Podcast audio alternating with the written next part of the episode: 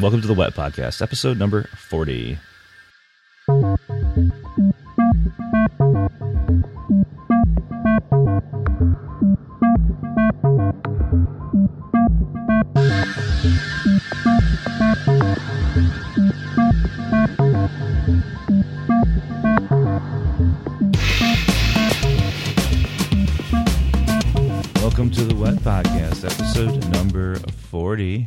Guest today is Christopher Kramer. Uh, Christopher is, he goes by uh, the pen name also of Christopher of Detroit. He writes unusual books, let's put it that way. Um, some of them are erotic in nature, um, most of them are fantastic in a lot of ways. Uh, he's doing things a lot differently than than uh, some self-published authors and and small press author, authors. So I thought I'd have him on to talk about that. His most recent book is called "The Erotic Tales of Bucephalus," and uh, I'm going to read the first paragraph of the uh, of the summary. The Erotic Tales of Bucephalus by Christopher of Detroit is an erotic novel that tells the story of a beast who experiences sexuality through the body of a man inside a spectral hotel lost in time. I think that paragraph alone, or that sentence alone, gives you a, a good idea of what uh, Christopher writes. He also has a very interesting book called The Invisible Histories of the Spiral Mountain, uh, which chronicles his uh, a lot of his life in Detroit, where he's from and uh, has moved to Portland, Oregon, and, and, and, a lot of the things that happen in, in kind of a spiritual awakening. He also does uh, film criticism and uh, on the Odeon Review, uh, to which I have contributed in the past. And he's just kind of an all around uh, writer and artist. He does visual art and bookmaking as well, which we talk about in the in the interview. So he's uh, he's a very all around guy, a, a true artist a visual artist and a writer. So it's it's really it's a really good interview, and I, I, I had fun doing it. It's a wide ranging interview. We talk about uh, we talk about writing, writing habits, uh, book making, books in general. We talk about having lived in Detroit and kind of living your dream or, and chasing your dreams. You know, and it's it's a it's wide ranging, but it's a very very good interview. It's very interesting, and uh, one of the things he says towards the uh, towards the end of the interview, he says something about being a writer and and living that rather than just kind of doing it in passing. Uh, he does it much better than I just did, so just go ahead and listen to it. But that's the one thing that stood out to me the most: this idea of if you want to do something, you're you're you're you do it and you be it to a large extent. And I think that's a some really good advice right there. That's a longish interview, so I'm going to keep this intro short. Uh, all the notes are in the show notes, ericmarshall.net slash wet. That's Eric with a K, Marshall with two L's dot net slash wet. You'll find this under episode number 40. And you can also find links to uh, Christopher's Amazon page and to all of his books there. And I'll put links to uh, to everything else that we talk about in the in the episode. Once again, I'm Eric Marshall. This is the Wet Podcast, and you're about to listen to an interview with with Christopher of Detroit.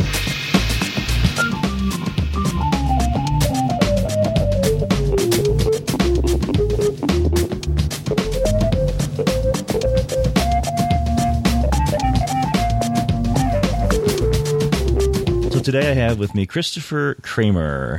Hello, Chris. Hi, how are you? good, good, good. I have Christopher on because he uh, does publishing um, a lot, like a lot of my previous guests, but he does things differently than a lot of people, and it, you know I think his journey has been very, very interesting so far, and so we're going to talk a lot about that because you're, uh, you know, Chris, you have your own kind of press, right? Yeah, yeah. I do uh, print books, also e ebooks, and also handmade books too. Under Sublimation Pressworks is my imprint. And the uh, the handmade books are kind of interesting because I don't know anybody else who does that. yeah, you know. there, there really isn't anybody else. Which is great, right? You know, there's a yeah, certain I mean, scarcity factor to it. Yeah, it also helps me um, see the book differently. I think you know by being able to actually build it as opposed to just writing it or publishing it. So, um, my undergraduate is in book arts, so I learned all that in my undergraduate. So Yeah, yeah, which is which is really cool. I think a lot of people, including me, I think of a book as just a bunch of text. It's a bunch of words. Right. And to me, the format most of the time doesn't matter that much. You know, Mm-hmm. to me, it's like, oh, I'm gonna, you know, compile my book and throw it up on Amazon, and that's that, right? And then maybe Right, go right. through, um, go through, uh, what's Amazon's print thing? Um, CreateSpace. yeah, or they go through Yeah. CreateSpace to get the print stuff out. Right. Whatever, done, right? Right. Um, and then you know my friend my friend Nick Schlegel who was on a couple episodes ago he has uh, a new book out an academic book and he brought it over. He's all happy. He's like look you know he's had an actual hardcover book and he's really excited about it. And I was like yeah, it's a great feeling. yeah and I thought you know I guess there is something to that you know it never really it never really occurred to me. I was like yeah I guess there is something like holding a book in your hand your own book in your hand you know so Definitely. and I think you started off kind of more on the print side right than the ebooks Yeah, well, yeah. Well, I, I think I started more on the art side. Uh, like before I went for book arts, I was more of a painter and stuff, and then I kind of led into book arts, and then it led me into the story. Then it read, led me more into focusing on writing. After uh, graduating, I started mainly focusing just on that part and the self publishing. The the physical like art side of it got less and less. I would say. Okay, so you you've gone more into story and writing than the physical stuff, although you still kind of do both. Uh, I still do the physical stuff, but in a different way. Now it's all digital, you know, because I'm producing print books and ebooks as well. So, um, like before, like I was actually doing letterpress printing and stuff. So I was actually setting the type Oh, on books. I mean, they were short books. You know, you couldn't really make anything that long, but uh, so I have that experience as well. But that is wild. now, yeah, it, it changes things. Um, helps with your editing, that's for sure. yeah, editing skills, you know. Yeah, I'll bet. I'll bet. Because you're physically Uh, placing each letter, right? More Exactly. or less. Yeah, you want to make it right the first time. Yeah. Oh my gosh, yeah. So, But you probably wouldn't recommend that for most people. Uh, I mean, I wouldn't do it if you wanted to actually print a real book. You know, I mean, obviously that's how they used to do it, but right. um, it, it was educational to sort of see that side of it because it made you appreciate letters more and also page design too. You know, Oh, like that, yeah. things like that. Yeah. Uh, it, it it translates into like Word as well or Scrivener, like uh, typographic terms that are in those both those programs come from letterpress printing. So Oh, that makes sense. That Yeah. makes sense. I, it took me forever to figure that stuff out, and I still don't really understand it. You know, it's one of my weak. It's one of my weaknesses. I'm like, I don't understand page layout. I don't understand any of this stuff. Right? What are these fonts? What are these types? Whatever they are, you know. And I see right. online a lot of times people selling um, like uh, typesets. Is that what they're called? Typesets. Yeah, uh-huh. Um, and stuff like that. I'm like, why would you? What's that? Uh, they're called families too. Type Families, families, or yeah. sets. Yeah. And I'm always like, why would I do that? Why would I want to? And then, like, as I continue down my journey, I was like, oh yeah, I, I kind of get it. I kind of get, you know, but uh, why why people would do that because it, it it matters, you know. Um, Yeah, especially like on covers and things, and you know, making especially when you're doing self-publishing, you're like trying to unify the piece. You know, you want you might you might not want all the same fonts in the inside and on the cover, but like using different fonts that are compatible, you know, it makes it better. It Right. makes the design better. yeah, So for sure. Uh, yeah, I, I mean, I just do everything in Comic Sans, so that's that's okay, Uh-huh. right? I'm assuming that was a joke, right? Yeah, yeah, a joke. Yeah. okay. that was a joke. Yeah, no. Comic Sans is probably the last thing you want. to... yeah. I- Could you imagine? yeah, that's that's a joke. I know enough to joke about that, at least. Yeah, right. So yeah. Yeah. but there are whole like I've seen whole websites like uh, Joel Friedlander, for example, who just does like typesets and types and and it's and he does book design and it looks really cool. But I'm always like, because I, I know if you have a Kindle or a Nook or something, you can just change the font yourself if you're doing an ebook, like the reader can. Yeah, that's true. You know, true. so I'm always like, why bother? But there are people who are not reading on those things. They're reading on like PDFs or other things, or on books. Yeah. You know, if you do a book, so it's something to, that that a person I think needs to think about. But you started by thinking about it, so you've already got yeah that, definitely you know? definitely and actually i you know i have a kindle and that is one of the things that disappoints me a little bit Mm. about that format ebooks in general is, yeah, it, it gives freedom because you can change the font and the size of the type, but then that whole side of it is gone. Yeah. You know, the the, the design side is pretty much gone. Yeah. So which is probably why I don't think about it, or a lot of people don't think about it as much, because I know that no matter what I do with the book design on the inside, if it's an ebook, the reader can change Yeah. it. Yeah, definitely. change it. So, so I'm like, well, it's just, and that's why I, I probably have the idea that it's, it's just text in a file, Yeah. you know. But I mean, when you read when you read a book, it's psychological. You don't even really know. I think. Mm-hmm. You- I mean, you know, like a cheap book compared to like a well designed book. You Yeah. know, even in even in a Kindle, if if the cover is shoddy, you know, Mm-hmm. then right away you're like, okay, this isn't top notch. yeah.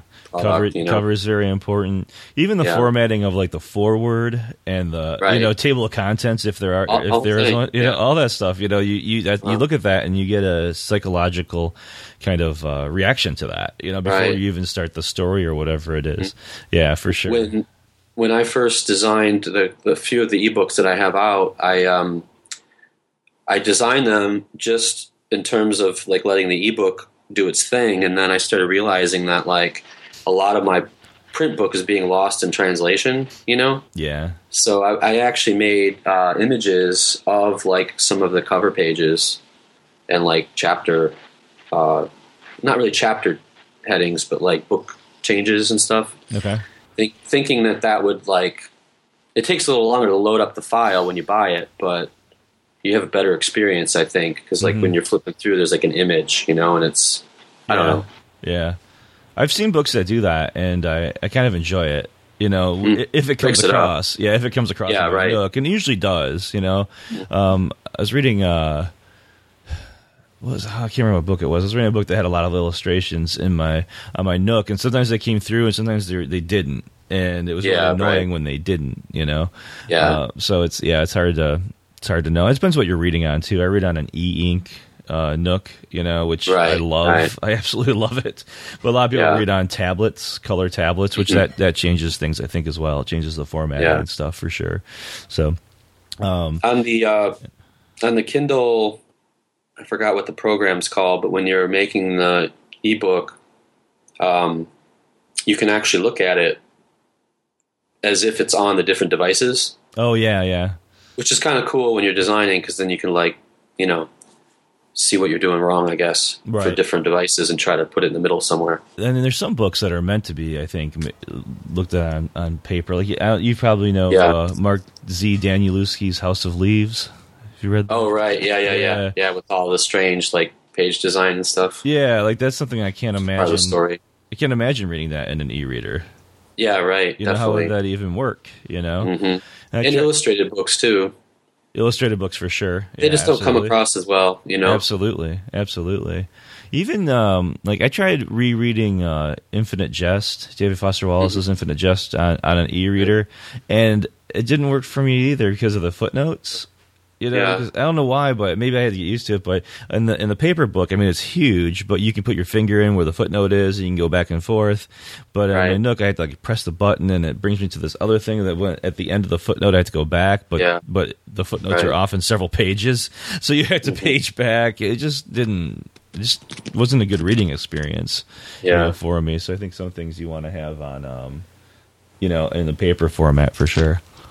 Yeah, I mean, I think I'm starting to go back to that more and more. Actually, I mean, when when the Kindle came out, I got the first one, and you know, I love books, so I wanted to see what it was about, hmm and it, it was cool, and I love it. You know, I I live in South Korea and I travel a lot, so like it was very very handy Yeah, to have it when I went on a trip or something. I could have you know a hundred books with me if I wanted to, which I obviously wouldn't read them all, but Right. you know.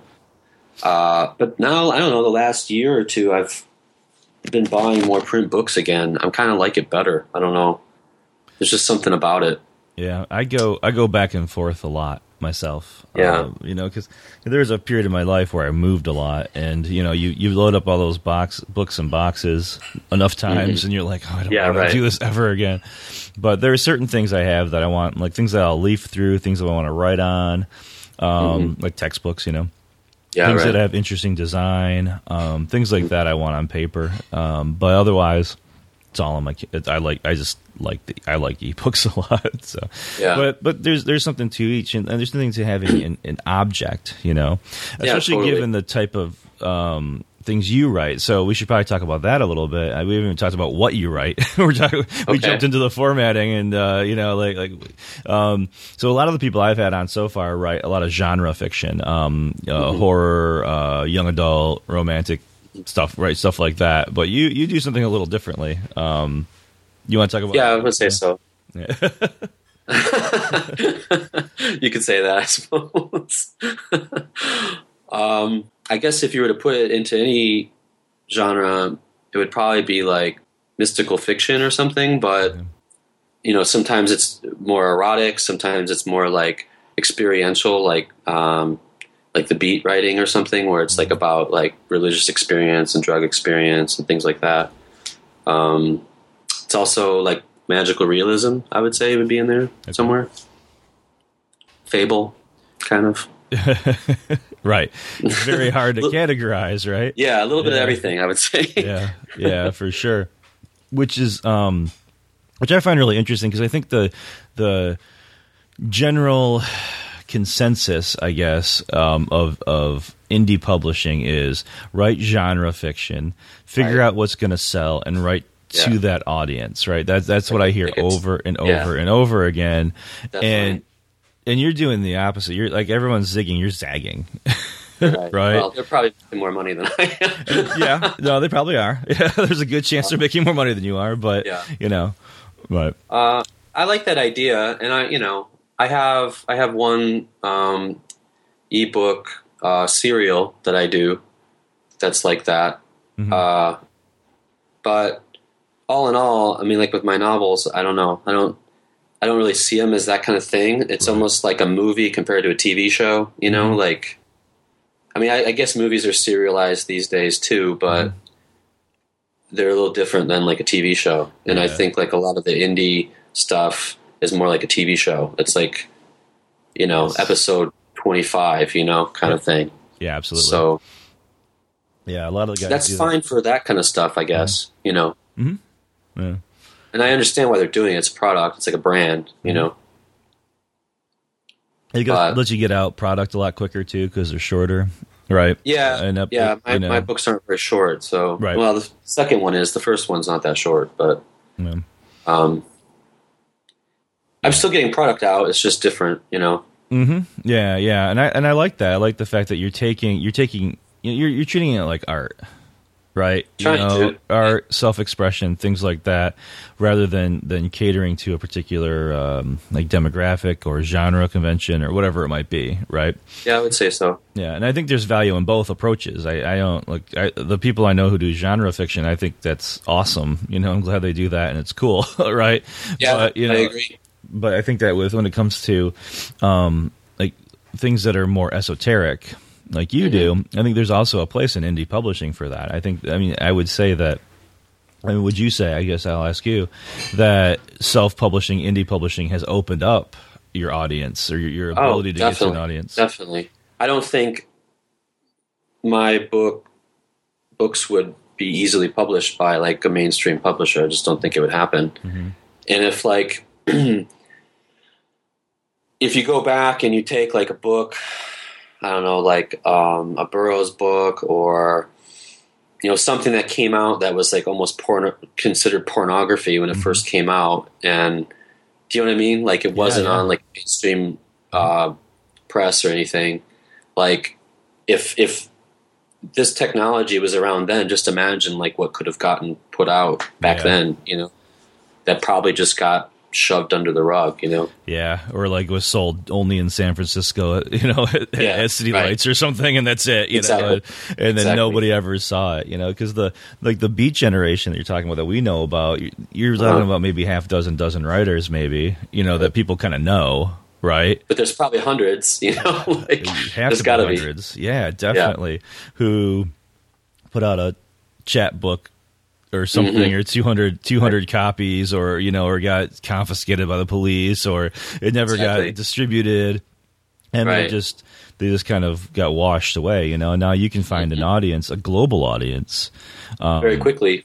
yeah, very very quickly, which which is nice, you know. And you're not, um, you know, and it's it's not stuff that people are going to consume quickly, right? Or Yeah. you know, kind of um, like kind of episodically necessarily. Although you do have one episodic, you know, kind of thing, Right. um, and it's it's more it's true to what you want to do, and you know I think Right. that you know you I think you can find an audience, and it sounds like you have been finding an audience slow, slowly but surely, right? Yeah, it, it, it's you know, it builds. Mhm. Um, I think the beauty of of like social networks and things is that you you start getting an audience in unlikely places that you're not expecting. hmm You know, like someone you know, like when you on your um, CreateSpace profile or whatever, or uh, Kindle, the KDP thing, you can like see like where your book was bought from. Right. And I, you know, like I had a book bought in Japan and one in uh, England, and I was like surprised because I was like, how did this person find it? You know,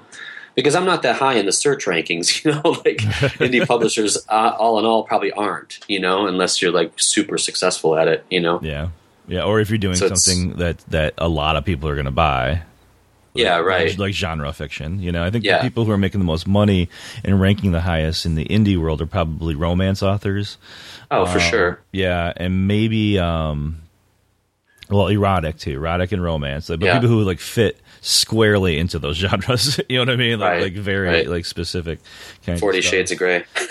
40 shades, 52 shades, yeah. Um, right. I'm sure there are Twilight. Yeah. Twilight Part Forty Six. Right, exactly, exactly. Um, which, you know, that like 50 Shades started out as fan fiction, right? You know, Yeah. I think it was Twilight fan fiction or something. So you, Right. you never know where this stuff's going to go.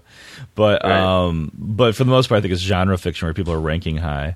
Um, Mm-hmm. But you know, you must rank high in your categories, or or can you not find a category? You, I mean, do you have like what categories Uh, are you in actually? a- I'm in actually several categories. Uh-huh. uh, I would say I don't rank very high. Um, I, there's so many people on Amazon that are doing this now that I Yeah. think it's really easy to get buried.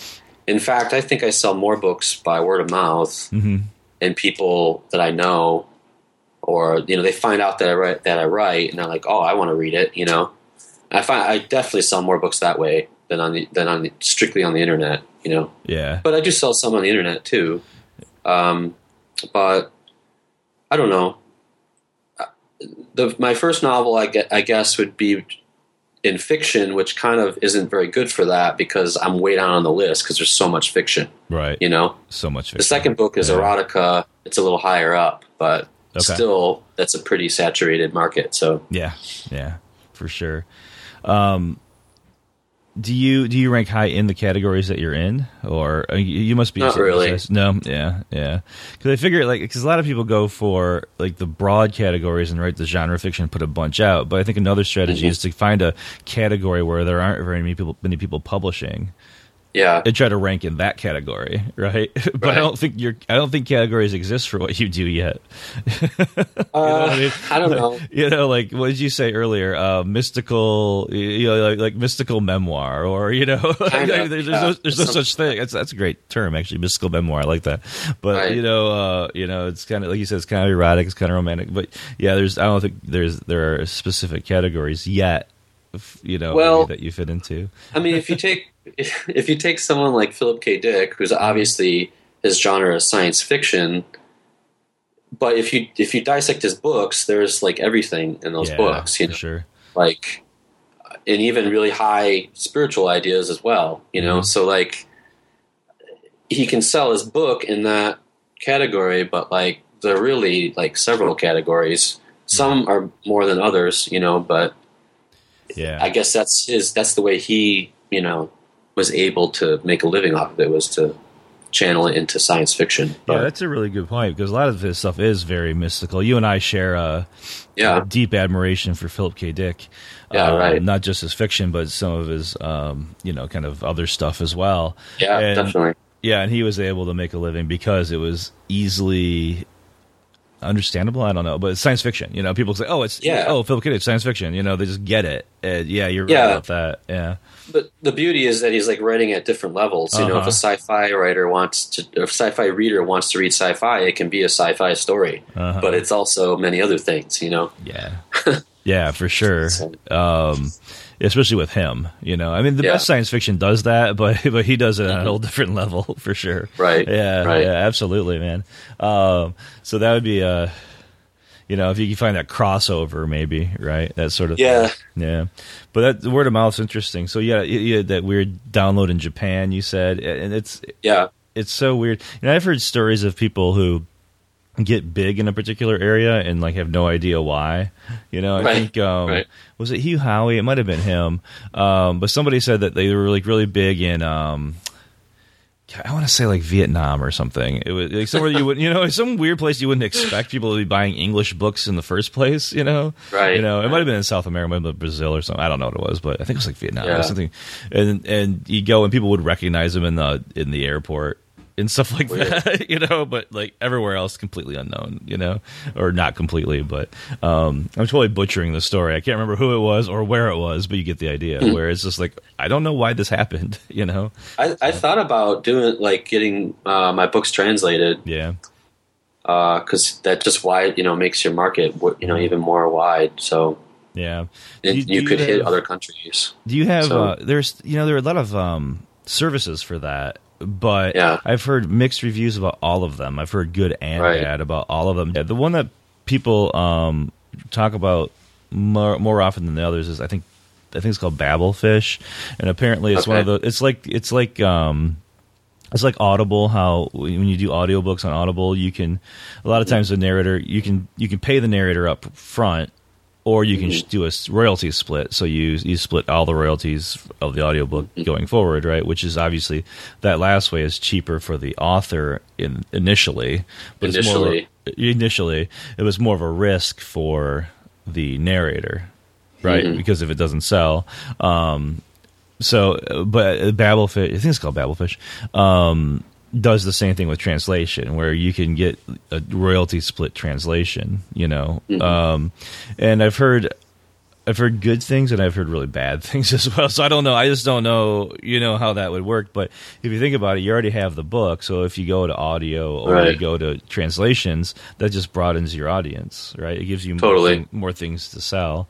Um, Translation is weird for me because I, I feel like you have a certain loss of control because like if I have something translated into let's say um, German, like I don't speak German, so I have no Right, way you don't know. I have no way of proofreading it. I, I just Yeah, don't, right. you know uh, you have to kind of trust your translator. Um, But uh, that's just that's true for everybody, I'm sure. So that's just the way it goes, you know. But, Yeah, right. Um, but it's certainly worth worth uh, checking out. You know, It- it- If it would be worth it. Yeah, yeah, something to something to look into for sure. Especially if you get like if you see Japan popping up more and more, like oh maybe Yeah, I'll exactly. translate this in the Japanese, right? That sort Right, of thing. right, You know, right. um, I think people say the big language is German to translate into. Yeah. That's the second biggest, uh, I guess, um, ebook language Mm-hmm. market market for lang- whatever.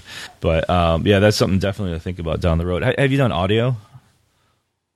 No, I haven't. Yeah, that might be something to to look into as well. Um, you'll probably Yeah. you probably have to pay the narrator up front though because they probably wouldn't Right. want to do the royalty split. you know what I mean? Yeah, Yeah, that's a, a lot of uh, up- upfront capital I'd have to Yeah, come yeah. up with, you know? yeah. I think you and I are are similar. I, I don't listen to a lot of audiobooks myself. hmm Uh, do you?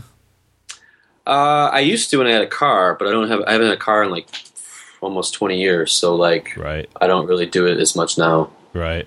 Yeah, so, Um, so it's not even on the radar, right? Yeah, because yeah. you don't do it. Like we don't listen to it, so I don't even think about doing audio. So, but it's Right. another thing to think about. Um, you know, you have to find a find a narrator who can. Um, you, you could read it yourself too if you have, you know, if you have the equipment. so Yeah, Yeah. that seems like a, a big undertaking, though. yeah, yeah, yeah. You know? Yeah, the the general advice on that, from what I've heard, is don't read your own stuff. right, Uh, right. especially if it's fiction. You know, I've heard that from Simon Uh-huh. Whistler, for example, who I interviewed on. Ep- I don't remember what episode it was, but uh, when I interviewed him, he he does audio narration. He's like, "Yeah, I usually tell people not to do that, unless it's like a me- if it's memoir, then or nonfiction, yeah, maybe, but not if it's fiction. He says people just don't do it well. I'm like, yeah, I understand that. Right. I get that. that makes sense. So you're better off having like someone like with acting skills a little bit. They got to like Right. interject some energy into the, Exactly. into the prose, you know. Exactly, exactly. And you know, I've spent 40 episodes on this podcast and almost 40 on the other one listening to my own voice. So I know I know what I'm capable of not and I don't want to I don't want to listen to me read a book for 13 hours or whatever, you know. right, right. right. Can you can you imagine trying to actually record that too? That Oh, long? Gosh, what How a bunch mistakes of you'd work. make and everything? Yeah, mistakes, and then have to re-edit and all that stuff, and you have to make sure the quality's good. Yeah, no, I have Yeah. I have great respect for uh for audiobook um narrators. You know, just Yeah. just from doing this podcast, you know, I, I just which is nothing like what they do. Yeah, I have mad respect. for them, it's it's a it's a real job, you know. It's a real job, Right. No doubt. Yeah, gosh, you know. So yeah, sometimes on my solo cast, I'll read a five or ten minute thing that I have prepared, like that I'll actually read, and I mess up on that. you know? Right. So Right. yeah, it's awful. It's awful, man. So, and you go by. We should probably mention this too. You go by a pen name on Amazon. Yeah, mostly. Um, my pen name is Christopher of Detroit. Um, sort of a name that came about when I wrote my first novel. Sort of just fit the novel. If you read the novel, you'll understand. But um, I also I've been considering going under my actual name to do like a tip book, like a writing tip book. Oh, okay. Uh, so that might be out. I'm thinking about maybe by Christmas. Um, is my like goal. So I will have something out under my actual name, but most of most of my writing's under the pseudonym. I would say. Uh, although my art, like if I have an art, I also show I have exhibits of art, so those are usually under my regular name, my real name. So you'll you'll be publishing under Christopher Kramer, but you also have Christopher of Detroit, right? Right. Did you? yeah, and they'll probably be linked on the author page, so it won't be like a big deal or anything. But yeah. I mean, it's not like my pseudonym is like to protect anybody, or it's not like you know silly thing like that. It's just more a nickname that kind of came about when I wrote my first book, so I kept it. it's memorable. You know, it's memorable. Mm. Yeah, it kind of sticks. Yeah, and it goes back to kind of uh, to older days, you know, like Christopher. Yeah, Detroit, right, right. You know, I mean, that's kind of like the first book had a lot to do with like the like idea of like courtly love, like chivalry and stuff. So it made sense, you know. yeah, And I'm kind of a wanderer, and you know, I love my city where I come from, so yeah, kind of want to like advertise my city a little bit as well. mm-hmm. You know, yeah. A lot of man, I don't know if this is true of every city or a lot of cities, but in De- of Detroit, a lot lot Oh, like, right. will are like that. You know, It- yeah. If you're from Detroit, you're from Detroit. yeah, yeah. And wherever wherever wherever you go, you've kind of got that Detroit thing. Know. You know, it's totally true. It's so It's so true. interesting. Um, uh, you know, maybe people can weigh in on like the show notes and tell me if that's true of other places or if we're full of crap. But I feel it too. yeah, Yeah. definitely. So I, I meet I meet a lot of people out here in Korea from different places, and you know they have pride with Mm-hmm. where they're from. But like Detroit, it's like survivor mode. So like if you survived, then you're just like, yeah, I'm from Detroit. You know? yeah, yeah. You and I for a long time we lived uh, what maybe a quarter of a block from each other, Yeah, for a while. a couple a couple buildings over until you yeah, fire. Yeah, yeah, right. Until my, until my house caught on fire, which is and I moved to pretty place of Hamtramck. yes, yeah, which is a pretty common occurrence in Detroit. yeah, definitely very common. but uh, so we have like we have that shared thing. Um, Yeah. I'd actually forgotten about that, so just uh, it slipped my mind. Oh man, those were the days. But yeah, there is a Right. survivor kind of uh, mentality. I think with people who have lived in the city in Detroit, and yeah, that's that. So, but it's it's. I think that if you as you continue to build your brand and build an audience, like that will be a really memorable name that that people will be like, oh yeah, Yeah, Christopher Detroit. so. You know, especially like what I tried to do with my first book, I wanted people to sort of see. I mean, the the entirety of the book is not set in Detroit, but there's a major section, and I was trying to illustrate what it was like to live there in those days. Yeah. You know, yeah. and it was very unique. You know, yeah, Yeah. And you do a good job. You know, I, I've read that, and Oh, uh, and yeah, you do a great job of capturing what it's like to live in the city. Because I remember uh, as I read it, I remember thinking about the fact that like we live in the same street, right? So I, Yeah, right. you know, it doesn't get much closer than that. So, uh, Right. Yeah, I think you do a really good job of that. And then you, uh, I think a lot of it takes place in Oregon as well, right? In Portland. yeah. For- The second half. The first Yeah. half is mostly Detroit, Yeah. then in Oregon. The second half. Portland. Yeah, which is also an interesting place. Uh, Yeah, definitely. and now you're in South Korea. right. definite a definite wanderer. So, what are some of the tips you're gonna have in the in the book? Uh, I've just been compiling these tips, God, for a long time. Just different things I've read and just jotting it down, or ideas that I have, or just practices that I do. You know, I don't want it to be just like, you know, elements of style part two or anything. Right. It wouldn't be like that. Right. It would be more like what I do to just get myself to write. You know, because a lot of people have a problem writing. You know, Oh my gosh, I, I do. You know, I do too. Yeah. Everybody does. Really, Yeah. You know. it's a constant struggle. It's uh, Mm-hmm. you know, the hardest part of writing is just getting your butt in the chair. Definitely. You know, Yeah. uh, you know that's once you're there, you know, things tend to flow. Tend to flow most of the time. Uh, Yeah. You know, but to me, it, it's it's getting the butt in the chair and finishing. Yeah, definitely finishing. And I just want to like put some of my what what's got me to be able to finish two two novels basically, Yeah. you know. Yeah. And it was hard to do. And I think a lot of people struggle, especially if they're like aspiring to do it and then you know, they might need like that encouragement, you know. Absolutely, absolutely. I will, I will, I will buy that book and I will read that book for sure. Absolutely. I think there are a lot of people who are struggling to start, uh, start a novel, start a work, whatever Yeah, it is. There are a lot of people who are struggling to get a, a I don't know, rhythm going, a, a daily practice, Mm-hmm. whatever it might be. But there are also a lot of people who are just like you said, struggling to finish. You know, I have, Yeah, definitely. I have three unfinished novels on hard drives around here somewhere. You know, one of them is very Right. close.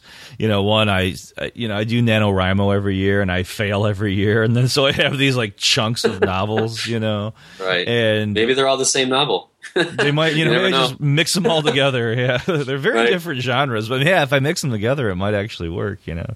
You never know. Um, Yeah, you never know. But I, then I just, yeah, you know, I don't finish them, and it's a problem. So I think that that that aspect of your book, if you can foreground that in the marketing, you could probably get a lot of sales. I I mean, that that to me is like a big deal. It's like finish this stupid thing, right?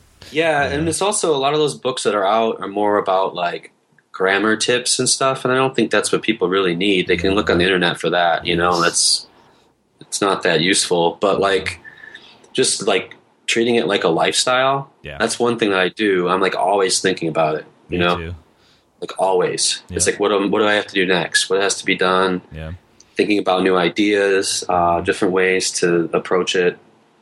And if you don't do that, I don't think you will finish anything. You know, Yeah. you gotta you gotta live it. Yeah. I think. I agree. Yeah, I agree. It's uh, if it's your hobby, you're not going to do much Yeah, with it. you gotta take it seriously.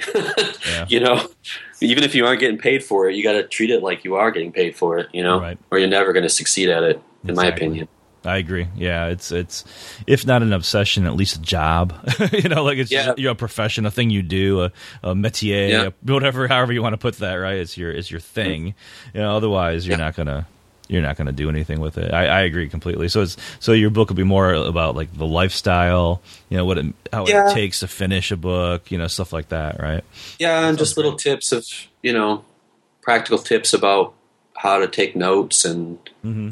you know how you different things in Scrivener and how you can use that to help Uh, you. Cool. Cool. It's it's not going to be exclusively a Scrivener book or anything, but I would recommend at the you know in the beginning that it's best to have Scrivener because I just Yeah. think it is. Oh yeah, yeah, yeah. For listeners, um, Scrivener is a word processing program that um, Chris and I both use, and I think probably a majority of the people I've interviewed probably use. I know the yeah, once you do that, you'll never go yeah, back. once you go to Scrivener, you'll never use anything else um, if you can help it. Yeah, it's it's Yeah. great for writers. Um, I know the self publishing guys use it. Um, I'm trying to think of other people I've interviewed, but yeah, a lot of people use Scrivener. So yeah, those will be good tips to to use for sure.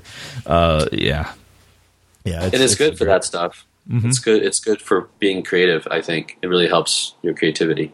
Yeah, It's helped mine. I know that. yeah, me too. It helps me organize things a lot. Oh, definitely, Um, definitely. I, I try to explain to people why Scrivener is so great, and I can never quite nail it. do you do you have a, a reason why? Because I know it's true, but I just can't figure out why. Uh, it's complicated. There's a lot of functions that it has that other things don't have, and I just think it's like for you said for especially for creative writing. Um, I've never really done any academic writing with it, but I would imagine it would be It works. just as useful. Yeah, but um, just the way it's set up, and it's it, you know, it's just thinking as someone that would be creating something like that. You know, yeah, it's set up that way, so it's it's you know it's intuitive. You know. yeah. It's, I agree. it's not counterintuitive, you know. yeah, like other So- word processing Yeah, programs. exactly, exactly. Wh- which will go unnamed. I, Right. I think it's um, yeah, it's it does have a lot of functions, but it's also really simple. yeah, you know, definitely. when you open learn. when you open it up, it's just a white thing with a th- some stuff on the side, and that's it. And and you can compile in all kinds of different formats. It's really great. Um, I don't, I'm not trying to just advertise Scrivener, but like I always try to tell people, like like it's great, but but why? you know, Right. it's simple, but you, it's got a lot of functions that you can you can use. So yeah, definitely. yeah, the way you've described your your book so far, the tips book, it seems um, different from a lot of the books I've read. I've read a lot of like writing books um, based on uh, you know style or uh, practice or um, speed, and I like Right. a lot of them. You know, I think Monica Leonelle's book uh, is really really good. Um, you know, Chris Fox has a book out about five thousand words a day or something like that, which which I hear is very good. Um, the self publishing guys have uh, Write, Publish, Repeat, which which I think is a, Yeah, I read that. That's yeah, a very book. strong book. But what you're describing sounds different, uh, and that's good. Yeah. that's good. I, I would say it would be more like like Stephen King's on writing, Okay, okay, but but less of the autobiographical stuff because you know Gotcha. he has so much of the autobiographical in there. Yeah. But yeah, but he does give a lot of useful advice. I think, I think so too. I, yeah, I would like you know obviously I'm not Stephen King, but I have struggled to produce things for a long several years, Mhm. and I do produce them, so I have something to say about it. Absolutely, yeah, absolutely, you do. Yeah, even when King goes into the grammar stuff, I I I, I check out. You know, because he has Yeah, some right. grammar stuff in on writing. You know, Mhm. I mean, Yeah. except for like, there's a whole kill your adverbs. I kind of like that, but beyond that, you That's know, very useful. it's very useful. Yeah, yeah. very useful. He, uh, but beyond that, there's a there are a couple sections where he goes on a little bit about grammar and structure, and I'm like, come on, Yeah. dude. you know, Right, right. anybody who's reading this book already knows this stuff. you Should know that. Or Yeah, should know it, and if they don't, it doesn't matter. You know, it's 'cause that stuff can bog people down too. You know, yeah there's so many uh, variations on the rules that like i've you know even in my books i've been look i've looked up stuff trying to find the right rule to make sure i'm using it correctly and Uh-huh. it's just like there's so many different opinions it's like yeah. you know i don't know i think you're better off just wor- working on the story I, I agree. I agree. And if you know make sure there aren't any typos and you know, make sure the story is good yeah, make sure it makes sense. Yeah, Yeah. definitely. I agree. That stuff will come, you know, and you can you can Mhm. break the rules. You know, if you know the Yeah, rules, you can break the rules because it, all, it has to do with the story, the style of your story. You know, so definitely um, so that's not even a big deal. And and coming from me, it's a, it, you know to me, for me to be saying that because I'm a grammar guy. You know, I've taught English for a million years, and you know, and all this stuff. And I like I like I'm big about grammar, but you know, once you know it, you can break it. You know. yeah Um, definitely So it's not, yeah, and like you said, just get elements of style if you, yeah that's that stuff. that's what everybody gets anyway so Yeah, i so no one needs another elements of style. So right yeah, no, that sounds good. I'm, I'm I'm really looking forward to that. When it does come out, I'll um I'll post it to my social media and, and talk about it on the That would be podcast awesome. and stuff. Yeah, I'll definitely. I'll, I'll definitely get the word out because that sounds like uh like there are a lot of writing books out there, but this sounds like you're going to fill a particular um a particular niche a little bit. So Yeah, I think so. You know, Definitely. yeah. You know, uh, you know Steven Pressfield's uh, book, right? The um, the War of Art, the War of Art. I, I have that written down in my notebook, but I've not read it yet. okay, But it's Um, on my list of million books to read.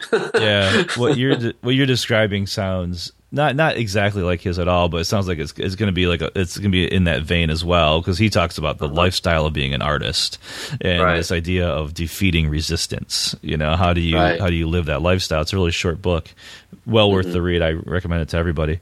Um, you, no matter what kind of art or or whatever you're doing, I think it's worth reading. Uh, Right. But it sounds like what you're doing is kind of a mix of that and a more practical writing book. So it sounds like Okay, be- yeah. it sounds like it's going to be right in the middle there. So it's going to be yeah, Yeah. that's great. Yeah, I really look forward to that. That sounds that sounds. I should good. probably read that before. Yeah, you should probably get on that, man. Yeah. yeah. No, I'm not saying that you're overlapping him at all. I'm just saying like Yeah. it just sounds because I don't think you will, to be honest with you. But it sounds like you're you're you're threading the needle between what he does and what what some of the more Right. uh, kind of practical, kind of nuts and boltsy kind of books do. Yeah. I also want it to be more for like this new uh, movement of uh, sort of in- independent publishers. I think that's popping up in the mm-hmm. last five years or so. Yeah. You know, Yeah, I I think there's I mean there's this huge indie publishing movement, you know, and I think that it's it's awesome. I'm so glad it, it- anybody can get their words out.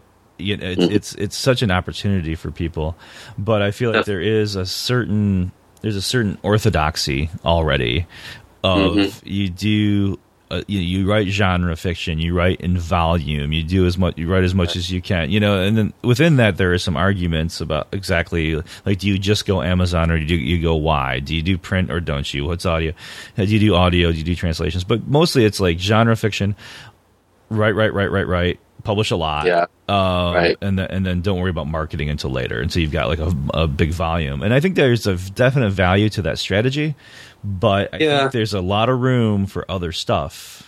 You know, yeah, they don't ever really say in that strategy that you need to write a good book too. You know, like well, that's usually that's usually a given. You know, a lot of people do say that. To be fair, a lot of people do say that. Like the first thing is write a good book, right? But I hope so. write, write something that people want to read, right? That's usually Right. step number one, you know. But then, Right. Mm-hmm. but they gloss over that. It's like, yeah, just write a good book, you know. yeah, write but beyond that, words possible. right? Exactly. Because if people don't get past the first two pages, the rest of those words don't really make any difference, do they? Exactly. You know, especially when your reviews start rolling in. So right, definitely. right but i think there's i think there's a lot of room for other things and that's why i'm interested in talking to people like you who are doing um, Yeah.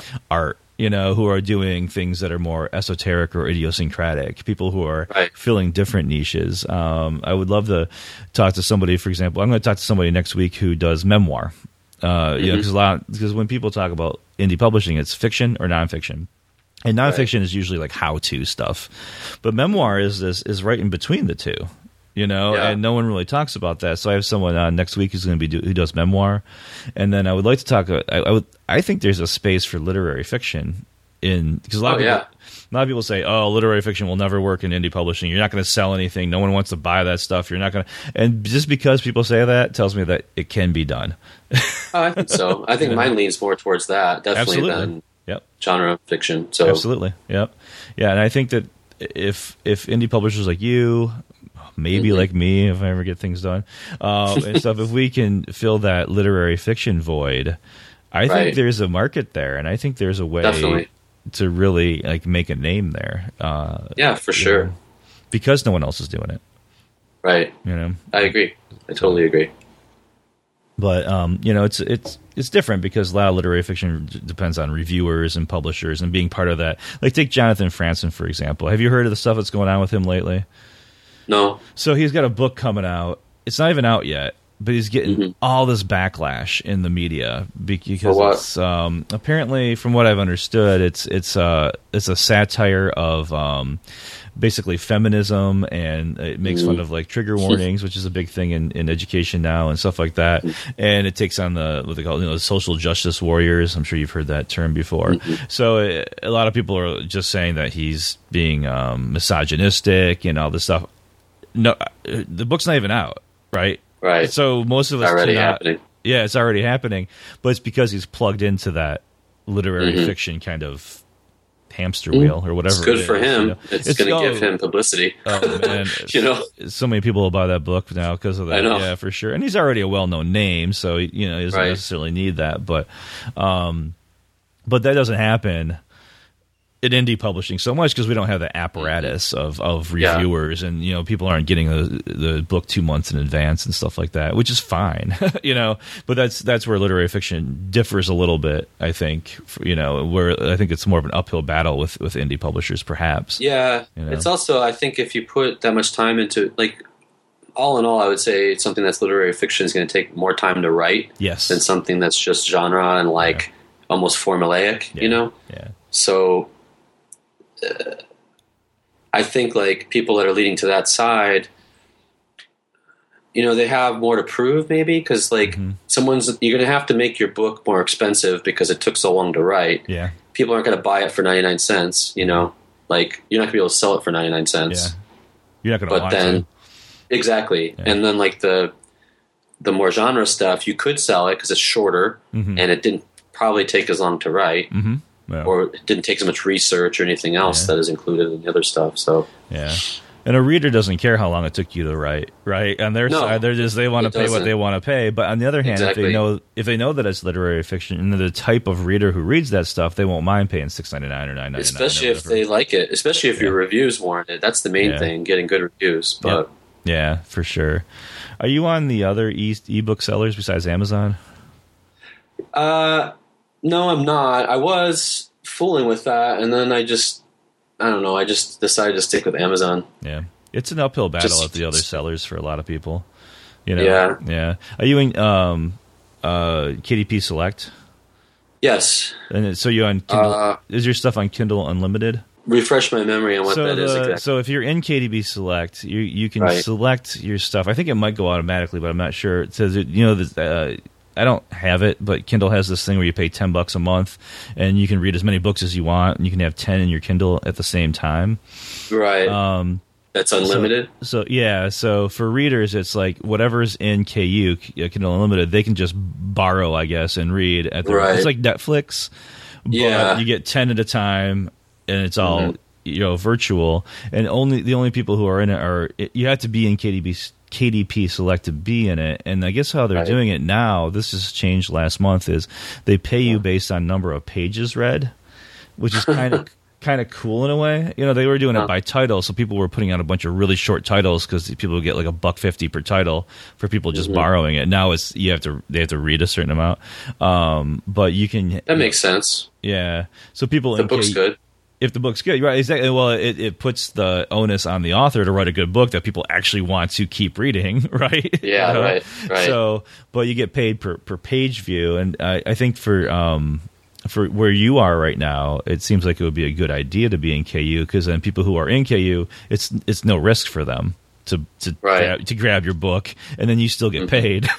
you know what I Right, mean? right, if right. they if they read it, you know, um, Mhm. so that uh, it might be worth checking out. If you're not in it, it might be worth checking out. I've heard mixed Yeah, I don't- reviews, but I don't know. I don't think I'm in it. I'm going to have to investigate that a bit.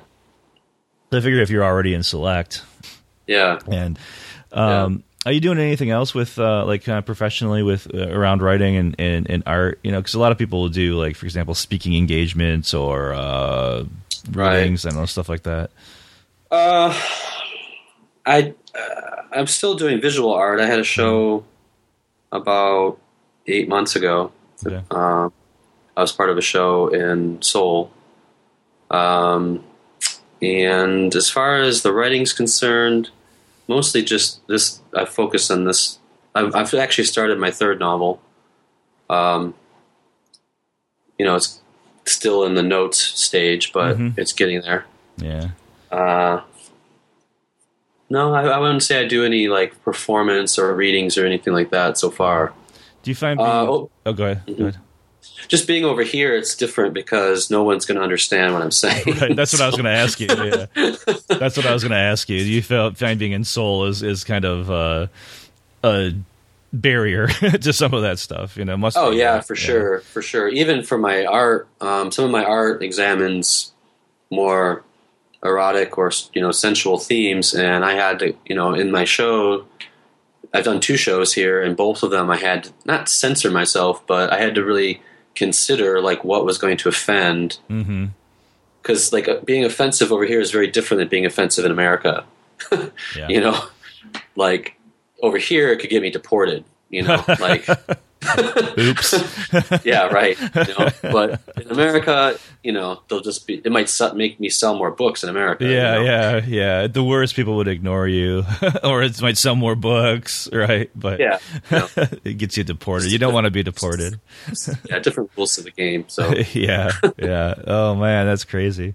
Yeah, you're the second American expat I've talked to on the podcast, and I and there's uh, I talked to a British expat, but it's interesting this kind of global lifestyle, right? Like, yeah, there's things Yeah. you have to consider that you don't have Definitely. to consider here. You know, right. does it? Is there a certain freedom, or or beyond that, is there other? Is there a flip side to it that makes it easier to create there? No, I would say it's harder in some ways. Um, I will say this: I, you know, as far as writing's concerned, I've gotten lots of ideas here, especially Okay. from my next book. You All know, that, yeah. the next book's going to be most mainly about Asia as well. So, um, or that's going to be a component of it anyway. Okay. Yeah, that's cool. Yeah, no, I can only imagine how, you know, being in a in a place that you know where, I mean, I'm sure you speak the language now pretty well, but but Mm, a little bit. but when you started, you didn't. It's a completely Yeah. different culture. I mean, I can only imagine that you would get all kinds of ideas. It must make you examine your own ideals and and and Definitely. you know and everything else. You know, I can only imagine. and and the country that I come from as well. Mhm. You know, oh yeah, yeah. things have changed. My view of my country has changed in many ways. I bet it has. Yeah, and that that will make it into your fiction as well. I Oh, mean, yes, it'll have to, right? Yeah. Yep, Yeah. for sure. Cool, excellent. Yeah, great. Well, I will. Uh, I'll definitely point people in the direction of your um, of your works. You know, um, you know, with with the with the small caveat that it's not like the other stuff you're going to read. You know, it's very unique. You know, Right. which I think is a Yeah. good thing. It's a strength. Um, And then, you know, like I said, when your when your new when your tips book comes out, that's going to be that's going to be cool too. And that might open up other doors for you too. You know? Yeah, I mean that's one of the things in all the self-publishing books. They always say, you know, try to get people to see what you're doing, and that's one of the ways is to have nonfiction work. Yeah, exactly. How to, you know, Yep. Yep. Yeah, a lot of people do it, and it works. You know, for for a lot of people, it's a different audience, authors Yeah. versus readers, but but there can be Right. crossover. There, I think there. A lot of people say there's no crossover. I think there can be crossover. Uh, I think there's crossover. I mean, most writers are readers. they should be, exactly. you know, Yeah, you better. and they be. probably would appreciate something I'm doing more than maybe a casual reader might. You Mm-hmm. know, Yeah, I think so too. Yeah, I, I, I- think that there can be a lot of crossover and things like that. You know, so um, yeah, so that'll be good. It might open up some doors. You never know what what you, I- you know. You and I have, I think, a very similar philosophy. So you just keep going, keep the wheels turning, keep doing Yeah, stuff, and see where it leads you. right? See what doors open, and just keep going, keep going, and you know, hopefully, don't give up and keep doing it. Yep. You know, yep, yep, and keep your eyes open. right? Mm-hmm.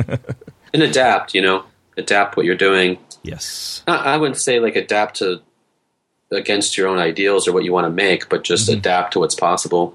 Yeah. You know, I through I, the technology. I agree completely with that. You know, I, there was a moment where I was going to start writing something that I thought might sell, but Mhm. it really was not something I wanted to write. It wasn't really. It, Yeah, you probably never finish that. Yeah. you know, if you really didn't want to write it. yeah, you know? yeah, exactly. It's like, am, am I doing this just for the money? You know, it's uh, Mhm. your heart's not in it. It actually goes against some things that I want to do. Uh, yeah, it's just like, you know what? I'm not going to do this. you know, Yeah. even if it is a, a quick buck or whatever. Uh, so yeah, so I, I, you know, it's it's good to stay true to your principles, whatever the, whatever those principles might be. You know, for sure. Definitely. You know, um, otherwise, you, there's too much uh, cross chatter. You know, cognitive dissonance. That's that's not gonna not gonna work out. Yeah, and you're making a brand. You know, you want your brand. In my opinion, I want my brand to have some like integrity, and like people see that. You know, Yeah, for sure. that'll go a long way. I think. Yeah, absolutely. Yeah, it'll make people buy your other stuff, no doubt. Exactly. and follow you and and all, and all Mhm. that. So, yeah, absolutely. So, well, thanks for being on the podcast. Oh, thank you for inviting any- me. Is there anything that um, I didn't ask you that you wanted to talk about? Uh no, I don't think so. I mean, we covered I guess everything really. Yeah. Okay. Um, I always ask that just- question at the end. Yeah, I mean, you know, my work's on Amazon and it's there. Yeah, and I'll definitely Buy it. yeah, buy it. I'll definitely yeah. I'll put a link to your author profile on Amazon, and then um, any great. links to websites that you wanna um, you wanna throw out there. You know, because a lot of people don't know that you and I are. You know, you have this. Uh, you have a couple websites also. I do, Um, yeah. And um, I'll put links to those, and one of them I actually contribute to or have contributed to uh, a, a film. Uh, site which I think we're going to start firing up again pretty soon. Yes, um, so I've got some ideas for sure. So I'll link to those uh, to the websites and to your author profile page and whatever else you want me to link to. I can definitely link to it, and I'll you know so people can buy right on there. So it's it's cool. Yeah. um, I think it's Thanks, I appreciate it. definitely worth buying. So once again, we have Christopher Kramer or Christopher of Detroit with us on episode 40. And you can go to ericmarshall.net slash wet to get show notes. This is episode number 40. And thanks for listening. Thanks for listening. You can find the Wet Podcast on Facebook and Twitter. And if you'd like to support the podcast, you can go to Patreon, P A T R E O N, and support there. You can pledge a certain amount per episode or per month uh, just to kind of help me pay hosting costs and stuff. I really appreciate it. And we'll see you next week. Thanks. Bye.